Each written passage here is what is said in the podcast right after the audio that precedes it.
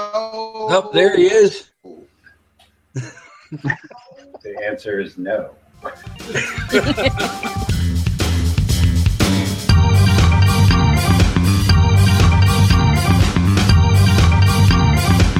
Hey, everybody. Microphones Madness. I'm Rodney, and over there is Steve. Hey. And his fan. I've got a lot of fans. You got a fan club. Uh, today we are talking Black Power, a superhero anthology uh, put together by Balogun Ojetade. It is available on Amazon. You can swing by and get it. This is a what it says on the tin. It is a superhero anthology featuring uh, African American heroes, and there's 20 stories in the anthology. We're going to go over them five at a time. Uh, today yep. we're going to go over the first five. So uh, overall, Steve, what do you think of the the first quarter? Um, there's a couple of really strong stories in there. I think part of the issue, and it's not this particular volume because I've read other prose superhero things before. It's very hard to translate that comic book four color feel into a strictly word um, form. Just you're so used to having that added dimension of the visuals. Mm-hmm. Um, with especially with superheroes, right? Whether it's comics or or even films, you know, there's both both uh, types of superhero storytelling are very visual, right? Right, and uh, you know, it's the costumes, it's the excitement of of incredible powers, flashes of light, and it's very hard to translate that to just strict prose.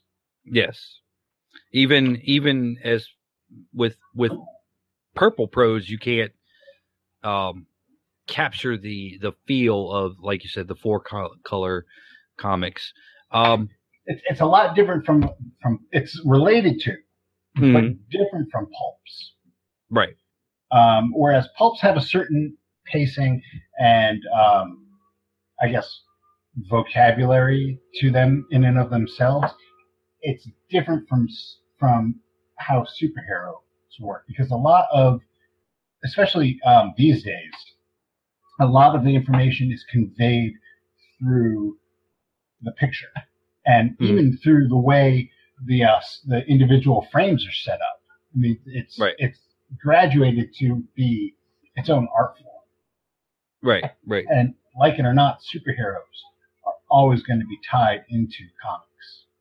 Mm-hmm. Because I mean, that's where they come from. Right. Well, I mean, this I, I you know, I haven't read too much by way of like superhero prose, but um, you know, so far we've got a, a fairly good mix of. Uh, we've got some uh, some really '90s kind of vibe going on here. Um, mm-hmm. A couple kind of our our Silver Age, maybe early Bronze Age type of stories. Uh, we have right. one story that is more in line with like heavy metal than it is with Spider Man. Yeah, but even that, like a lot of heavy metal had had superpowers. Right. Depending on who, what you know, what the story was. Sure. Science fiction. Well, let's um let's jump right into it. And Balogun himself leads off with a story called Heroes Again. Um, and this is almost kind of like a like a reboot uh, I got a little bit of a Secret Six vibe off of off of the story, where the heroes aren't heroes, quote unquote. Yeah, it kind of got like it was like uh, it's a little bit more like social commentary here, mm-hmm. where you have a situation where you have these heroes who are ex-heroes uh, because they're they're they're African American people of color with powers in a white society and I think they didn't quit being heroes because, you know, they didn't stop wanting to be heroes.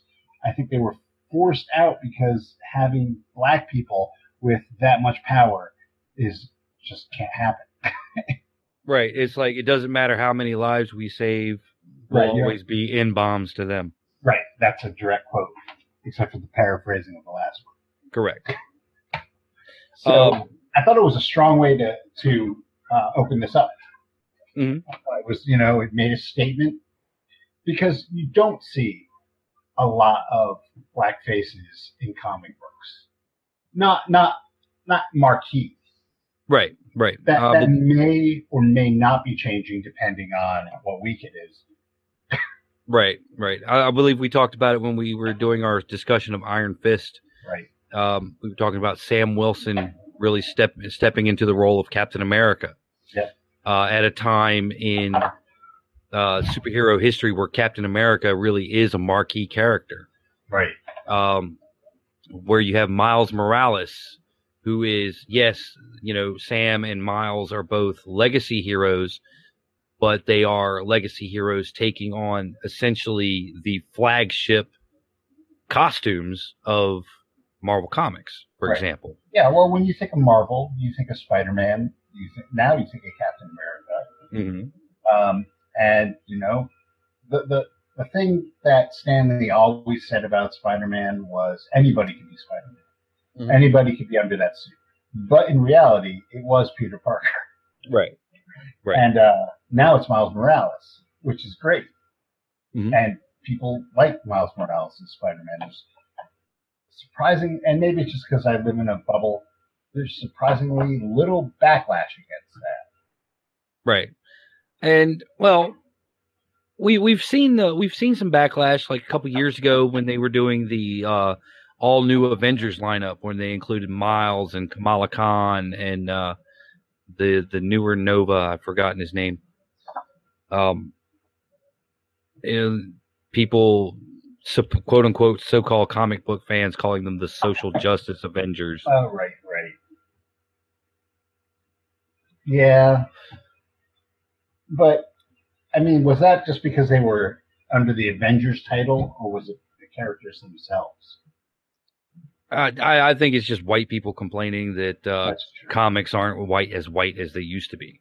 Yeah, well, They're still pretty white. Don't get us wrong. no, they, they are. And as a matter of fact, they're so white that the, um, was it the editor in chief or the CEO of Marvel was blaming the non whiteness on their Uh, the sales VP. sales VP, was blaming Right. The uh, non whiteness on their lack of sales. Right. uh, uh, Right. without looking at the numbers that their that their diverse uh, cast w- was actually selling the, the most. Right, and, uh. Even though even though he had to go back and eat crow a little bit because uh, some of the more popular Marvel titles right now are Miles, uh, Gwen Stacy, uh, Spider Gwen, Right. and uh, Ms. Marvel. Uh, you know, it's also interesting. Speaking of you know, black heroes in in in mainstream media. Uh, we started reading this the same week that uh, CW dropped the trailer for Black Lightning. right? That was so And yeah, that looks like a great show. They're setting it up to be independent, so you know, they're Black Lightning's not going to be reliant on Barry Allen or uh, Oliver Queen or any of these other white heroes to jumpstart the series. These they're focusing straight on him and his family, and it looks to be a really great show. Yeah, looks like it's going to be kind of a take on the Dark Knight Returns, but with Black Lightning instead of uh, Bat. Mm-hmm. Yeah. Now, just as an aside, before we get back into Balogun's story, uh, I hope if they do somehow do like a Earth whatever crossover with the rest of the Flarrow universe, that since Black Lightning is an older, more experienced hero, they get to cross him over with Jay Garrick. That'd be cool. So that way, that way we can uh, not only do we add diversity to the role, we also can combat ageism and have older characters. That's right. Us fogies need heroes too, That's right. Everybody needs heroes. Um. One of the things that really struck me about Balogun's story is it, how it kind of twisted in on itself, and the characters started and you and it really kind of manipulated the reader to think that these two characters were one way. Uh, you know, scam artists really is the way I was well, looking at it. That's what they were doing, and that's how they started. And it turns out that you know the the scam was to get to a location to defeat a bad guy, right? And you know, I, I liked how that that twisted and folded on itself, and uh, it's it's takes the the superhero idea and adapts it pretty well for like a pulp and prose type of setting. Yeah, and and really, like I said before, that's the difficulty with with doing it like this is you you have to come up with ways to express that aspect of the story that you can get. Normally, you get stuff like that from visual cues, mm-hmm. and you can do it really subtly, and it'll creep up on you. You'll be like, "Oh, that's really cool." Right. And it's a lot harder to do that with prose without being ham-fisted about it. Um, well, you have to but, you have to use the advantages of the medium. Right. And Balogun's like he, he does it really well. He distracts you with humor because this is a funny story. Mm-hmm. Like these guys are funny people. Well, Balogun's a funny guy. Yeah, that's true. And he's a big nerd too. So. Yeah, and and I want to steal the uh, the term blipsters. Blipsters. Blipsters. I, I think that might be a real term. Is it? Yeah, I think so. I live in Massachusetts. That's my excuse. Um, yeah, so yeah, it was a great way to open up the story. I mean, Balogun, you know, being as skilled a writer as he is, really kind of took the the medium that was available to him and and delivered something that had that kind of that kind of feel. And like I said, it's definitely kind of a, a, a 90s, early 2000s feel to the story. It's a little mm-hmm. bit grittier than than you would think, you know, um, than you would might expect. But then again, well, you get your your your heroes come off as anti-heroes, really. Mm-hmm. Yeah, but they're not. No. Or are they? They are heroes again. Right. And and and another thing I, I want to mention before we get into uh, Ronald Jones's story is that each of these stories really feels like a single issue of a comic or yeah, you know, maybe maybe given the the length of the stories themselves, they might be like two or three issues. But yeah, there's always that that ending that makes you feel like okay, there's definitely more to the story. Right. It's it, it th- this story especially um, feels like it could be like issue 5 mm-hmm. You know, because you have a backstory that is is very well explained within the pages of the story. So they have that recap for you, so you know what's happening in this world. And then right. um, as the story progresses and comes to an end, it has enough open strings that you look forward to the next installment. Or or or a a, a book that's kind of like Faith, where you have the first issue, but there's there is a backstory and it's referenced, but the backstory was a completely different comic. Right. Yeah, they and, did that in uh in the Amalgam universe too. Mm-hmm. Um. So yeah, the next story on the list is uh, "Fall of the Caretakers" by Ronald T. Jones. Uh, this story is where where Balogun's is is like all a lot of setup and you know real deep into uh, backstory and and whatnot to to set up the action. This story is all action from point A to point B. This is the if we want to compare it to an issue, this is the the the climactic issue. Yeah, and the story starts off with the bus hurled toward him. Mm-hmm. So I mean, it's like it doesn't even it's not even the beginning of the fight. Yeah, there's there's a fight already going on. This and, is like this is like the, the second issue in a two part cliffhanger. Right. Or or the, the and, and it opens up with that splash page of a bus barreling down right. on a guy. yeah, and and and that's one of the things that Ronald does is Ronald is able to set scenes fairly well, and some of his paragraphs kind of feel like panels Yeah. Um, you know, we get the the gist of the story is is you have a character um, who is a brilliant inventor. He has a mechanical suit of armor, uh, and he was part of a Justice League type team. And you have analogs to all of the main Justice League characters. You have a Superman, you have a Wonder Woman, uh, you have uh, a Flash, and you have a cyborg. You have a cyborg, yeah, and then Storm for some reason. Right, and Storm. a weather manipulator. Right, and then uh, um, and then uh, well, she could have been the Red Tornado, I suppose. Yeah, nerding out, and and the main character could either be Batman or Iron Man. Yeah, it felt more like Iron Man, but there well, was a you could have a chest Batman. You could have a chest burning. right. However, you know this the story be, because Ronald roots it in the action, and his his expies are so familiar that it, it, really did give you the ability to kind of imagine what was going on, even if you kind of sort of superimposed characters. Right. Um, you know, there was enough description that you could tell, you know, you could change the costumes around and whatnot in your head, but you know, you know the Flash or Quicksilver so when when this character comes in, you pretty much have a good idea of what this, what they can do. Right. Um, and on down the line. But yeah, this is a, a straight up beat 'em up fest. Yeah. Between between this Iron Man, Batman expy, uh, and whose name is Ace, by the way. Right. Victor which, Ace Jackson. Right, who which which might itself be a little bit of a Batman reference too.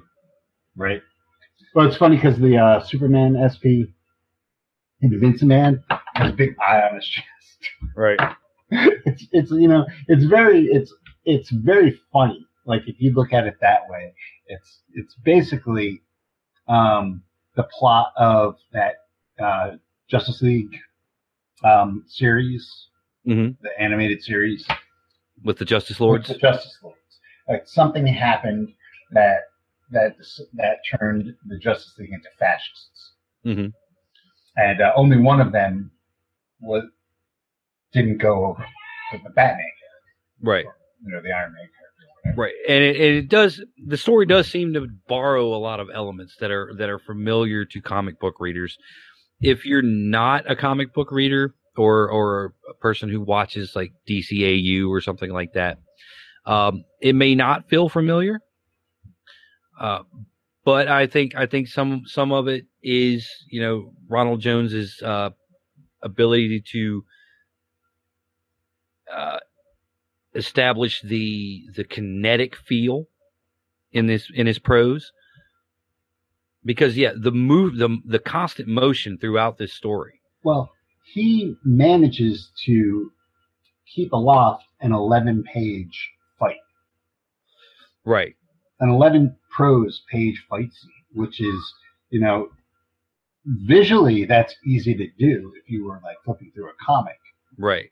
But to, like to write it and paste write it, I mean, it's all action. It's not like there's any one part of this except for the very end where they have the the uh, decompression, the mm-hmm. denouement. Right. Um, it's it's wall to wall action. It's it's punches and throws and kicks and dodges and and it's also it's also peppered liberally with that uh, staple of the comic book medium, the fact that they all the characters have these detailed conversations while they're beating each other up. That's true. and we get a, we get a lot of the backstory. We get a lot of insight into the characters' personalities through that dialogue and and through their their use of tactics in battle. You know, we we get the feeling that that Ace is not trying to really injure his his former friends. He's mainly trying to just survive until he can execute his master plan. His his secret his secret plan. Right, his his Batman gambit. Right. And and there's enough um, variants. A lot of these characters were um, smarter than their uh, like Invis- Invinciman, mm-hmm. martial arts. Yep. Which Superman never bothered to learn martial arts because he that's right. Punched the shit out of everything. Why bother? That's right. So, so now you have like a super strong guy who can fly and can kick your ass with martial arts. Right. So yeah, there's a there's a little bit of uh, genre savviness going on here as well. Um, yeah, so that's that's so we go from we go from Balogun's introduction and, and like the many layers and a rich backstory to just you know kicking the shit out of everybody with Ronald Jones. And the third story on the list, Are You Experienced? And that's by Liber- Liberty Blair Charasage. I hope I said that correctly. Or Charsage. Charizard.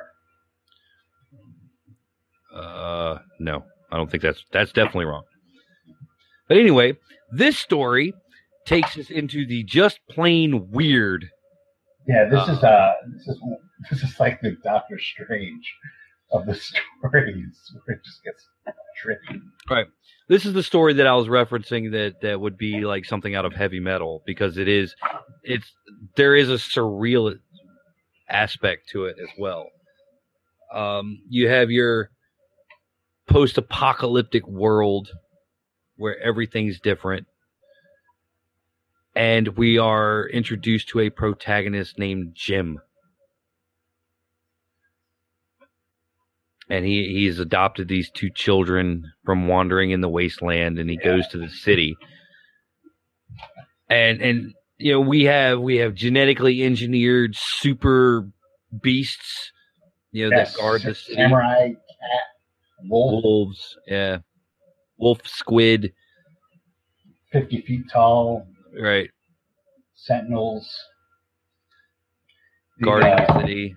The city is part of the Japanese Canadian alliance. Right. One one little jab that that really made me chuckle was uh, in regards to the wolf samurai creature, and that was that um, it's as bloodthirsty as Canadians. so now maybe in this world Canadians are bloodthirsty. Maybe so. Maybe so. Canada, Canada, and Japan survived. Why not? They they had to be a special kind of breed. Um, yeah, this story is. It's hard to, to, yeah. It, it, it's hard to really get through to what happens in this story without giving away the twist because there's like kind of a twist that you, that happens at the end. Mm-hmm. Mm-hmm. Through, through all the reality driven experience that it is. Right, and you I really would hate to go into detail and spoil a lot of this stuff because it is it is so strange and it's so uh it's you you have to experience it. Yeah, you it's yeah. All right, the the the question the question is, you know, of the title, are you experienced? Well, you know, you will be by the time you end this story. Yes, you will. Um, just briefly, you have a a group of refugee superheroes that are, are forming to uh, stop the U.S. Yes, stop the U.S. Over. from their inexorable march. Uh, the U.S. wants to reunite with its conquered territories, and the city apparently is in the way.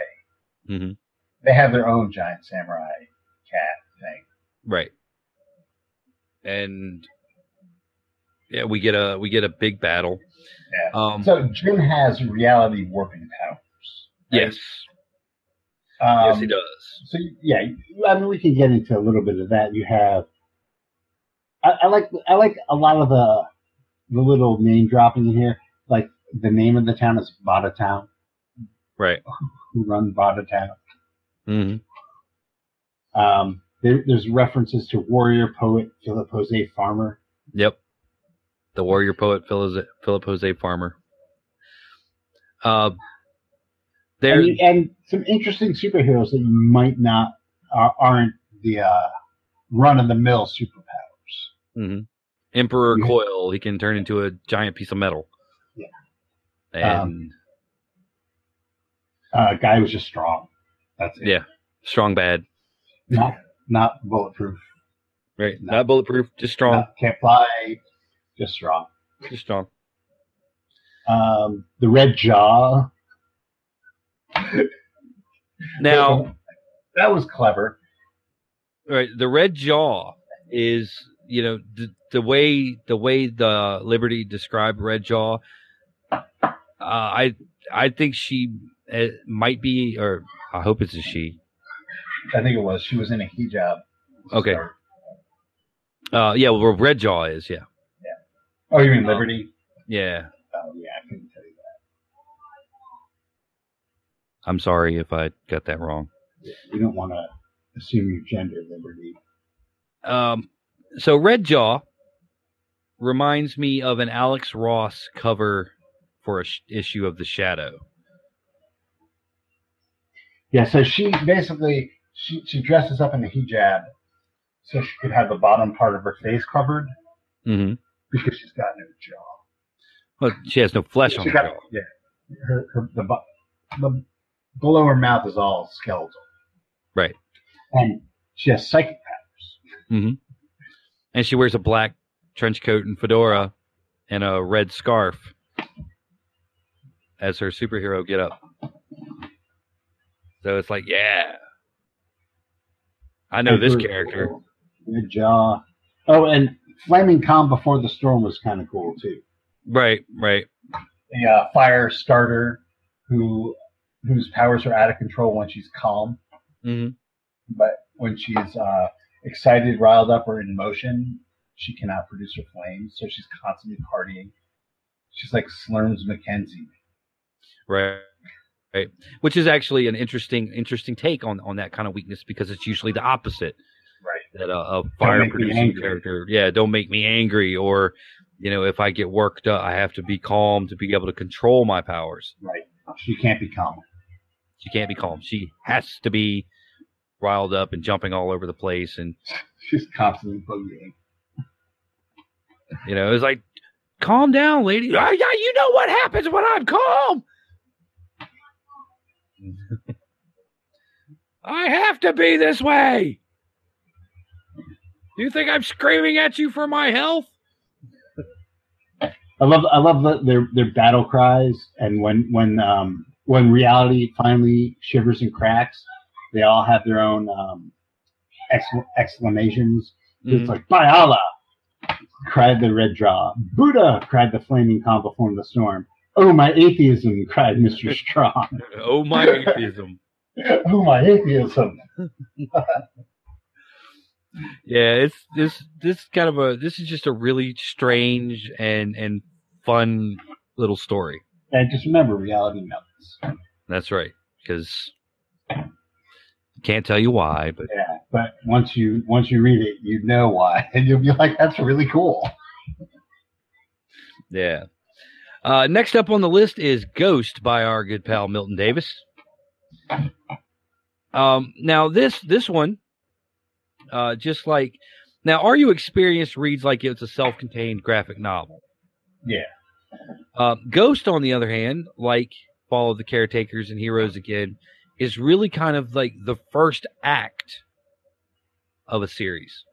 Yeah, now it, it, seems to me because you had mentioned something to Milton about how this would be a good vehicle for his this movie he wants to do. Right. And he said, "Yeah, I gotta, I gotta work on it."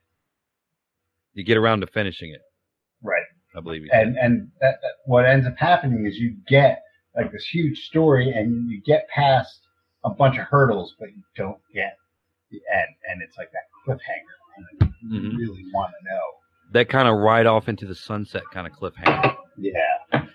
And this is a very science fiction, espionage heavy yeah, story. It's, it's got that spy story feel. I can hear Peter Gunn in the background. Right. And and you know, there's genetic engineering and it's really like quasi cutting edge super science. Oh yeah, I mean it's it's the uh it's got the whole um stealth what is the right stealth suit and it's got you know genetically enhanced human beings. It's got that whole uh max headroom 15 minutes from now. yeah, or like uh like Bioshock prior to the fall of Rapture. hmm Right, but it definitely kind of it has that techno thriller vibe. Yeah, it kind of reminded me of the non sword and sorcerer uh, Michael Moorcock stuff, like uh, Jerry Cornelius kind of stuff. hmm Not as like far out in in terms of the actual prose, but just concept wise. Yeah, yeah, and it, it really is. It's a it's an ex- exciting concept, and and really, uh, Milt should uh, develop this further, either as serial in in further anthologies. Maybe if there's a Black Power two. Um, so go if you go out and buy this. So there is a Black Power two. Yeah, it's Um, available on Amazon right now. available on Amazon right now. You Oh, it. we'll put the link in the you description. Get it in, you get it as a uh, Kindle book. Yep. And and yeah, this one this one worked out really well. It was paced You really know, nice. You know, it kind of reminded me of, and maybe this is why it reminded me of the Jerry Cornelius book. It, it was like Omari Ket in Right. modern America, where where like the first Jerry Cornelius book was a retelling of uh of one of the old Elric stories Mhm. in a modern setting or modern you know sixties.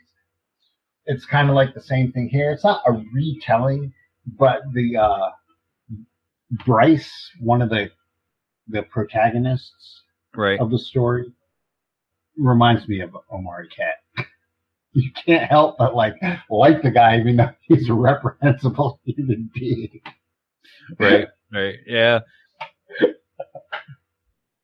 He's uh he's he's definitely a character. Definitely a character. Um and you even have your your your nsa guy um you know he's kind of straight laced no nonsense you know all about the job but happens to be one of the most deadly people on the planet. Right. which Yeah, is always which is always nice to have And that's that's one thing. One of uh, Milton's strong points is he's really good about defining characters. hmm You don't get generic character. You know, he's not generic NSA guy. He's got some depth to him. I mean, as does Bryce. He's not like completely a Omari Cat clone. Just Right. reminds me of him. And um, you and you have these characters who hold this story because there is action in the story, but not nearly as much as in um, the other ones. Oh yeah, yeah. This is definitely very character driven, uh, very much driven by tension. Yeah, Um, you know, the the whole middle part of the story really is more about building dramatic tension, and the final part of the story is, you know, uh, even that there's there's there's tension there. Yeah, and well, even to the end, because like like you said before, it gives you like a nice cliffhanger ending. Mm. Um, but you, it's great because you get like this uh, powerful foe villain who isn't the final villain. Right. So you know, there's a, another mysterious layer above the uh, the villains that you encounter in this story. Mhm. So it definitely it, it, it's written with the potential for more Oh, definitely. and and and escalated more, not just more of the same. Mm-hmm. Yep, another another excellent story. Uh, the last story on the list is Capes at the End of the World.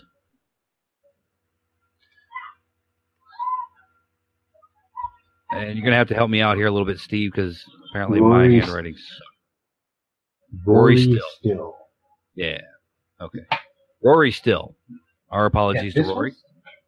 This was a prose poem Mhm. that paint- paints a really bleak picture of Oh, yeah. what it what it is to be a superhero who fails. Well, I, I- I think it's even even worse than that. Is that something you know? It, it's the end of the world, um, and Right. our our main character is a speedster. Um, who really realizes that the end of the world is coming. There's nothing they can do about it. And right. for all of his powers, he's completely powerless. Right. And he's fully he's fully aware of it, and not necessarily everybody else is. So maybe there, well, he, there's there's like this kind of insinuation that there might have been a little time travel going on. Well, it, it, it, sounds like you had like this world-ending catastrophe that could have been prevented by one of his teammates mm-hmm. who wasn't able to do it, and he is feeling guilty, or she maybe, um, because they're a speedster and they're used to being there in the nick of time, no matter what. Right. They're a speedster. Right. And that kind of is like the the the speedster's mo getting there. Right. Uh, I wasn't right. And the, and the main source of you know it's like whether you're Barry Allen, Wally West, or whatever, I wasn't fast enough. Well, and that's that's the current the current climax of uh, the Flash this season is I was not being fast enough. Right.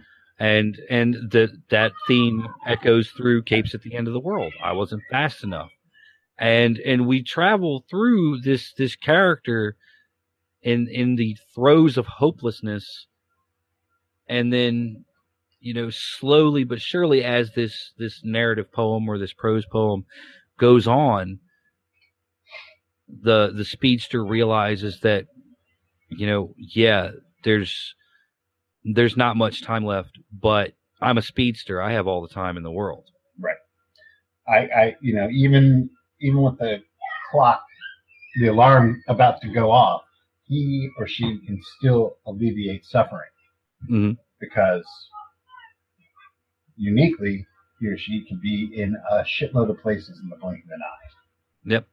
And comes to realize this after not saving somebody mm-hmm. and realizing that even though the end is near and they and I'm just going to say he because it's easier. Um, and he knows it Mm-hmm. Um, the person, the victim of the crime that he did not prevent, is still suffering and is going to be suffering for X amount of hours until the end is there, so he can still be a hero, right, and do his job. Even even if he is a hero for a few hours, you know, he can the world can end and he can be at peace. Right. and and he has you know fulfilled his obligation and it's not even and it's one of those it's one of those kind of uh and and we kind of gave away the ending with it but you know it's it's poetry so yeah this one isn't really a a a beginning middle end kind of thing it's more of an impression mm-hmm. yeah it's very much very much more based around the themes that it's tackling rather than the story it's trying to tell and uh yeah it's more it's more of a you know i'm not a hero because I want to be a hero. I'm a hero because I have to be a hero. Right. And, you know, I do this because who else will? Who else can? Who else will? Certainly not the the woman who was supposed to stop the doomsday the, thing. Yeah, apparently. All right, so yeah, that uh, that about wraps it up. We kind of we kind of blew through it kind of quick there. It looks like, but that's okay. Um, next time we'll be back with five more stories. Um, one thing I really death-defying adventures. Yeah, what what I'm kind of hoping for in the in the rest of this book is uh, to see a little bit a little bit of uh, Silver Age wackiness going on. Um, yeah, I have my fingers crossed. High camp. Little little high camp. Um, even the, uh, chases through through like giant household items yeah, psychic gorillas and and things like planets, interiors of planets with skies. Yep. The Mola. the Mole Men. Stuff Remember like the that. Mola from Flash? Uh, no, that one I didn't. It was like I don't the, think I uh, that one. Solidified speed around Barry Allen when he went to the center of the earth. it's just like just like bad science. I am looking forward to like some just like completely really, really, really bad, bad science. science that thrills kids. Yeah, and and, and and hopefully we get some uh, some golden age stuff too. Like you know, I snort essential salts to get superpowers and things like that. Radioactive hard, hard heavy water, heavy water, heavy water, things like that. Yeah. So so yeah, I'm kind of I'm really excited to uh, get deeper into this book and uh, see what see what else Balogun's going to throw at us from uh, his uh, cadre of creative masterminds. Right. Yeah, I'm I'm happy that we get the opportunity to read this book. Yes, absolutely. We've been excited for it for a long time. Um, yeah, as soon as he as soon as he said it was coming, I'm like, when? yeah. So yeah, speaking of uh, Balogun, we'll just plug their their thing. Uh, the Ki-Khanga game, mm-hmm. Uh, Balogun and Milton Davis are involved in, uh, is gonna drop very soon. Oh, yeah, um, I heard they got and, the proofs back and everything, and and I know that pre-ordering is going on at MV Media. Mm-hmm. So that's mvmediaatl.com. If you uh, if you're so inclined to order that book, this this book is a like we said before available on Amazon, um, Kindle, Kindle soft cover, yep. Yeah. Kindle uh, and paperback yeah, definitely, definitely check it out. It's definitely worth it. Um, you know, if you have a few bucks to spend on fiction, I would give these guys a try because it's uh, unlike a lot of the stuff you're used to reading. Mm-hmm. Definitely. Breath of fresh air. So until next time, we'll see you later. Ciao.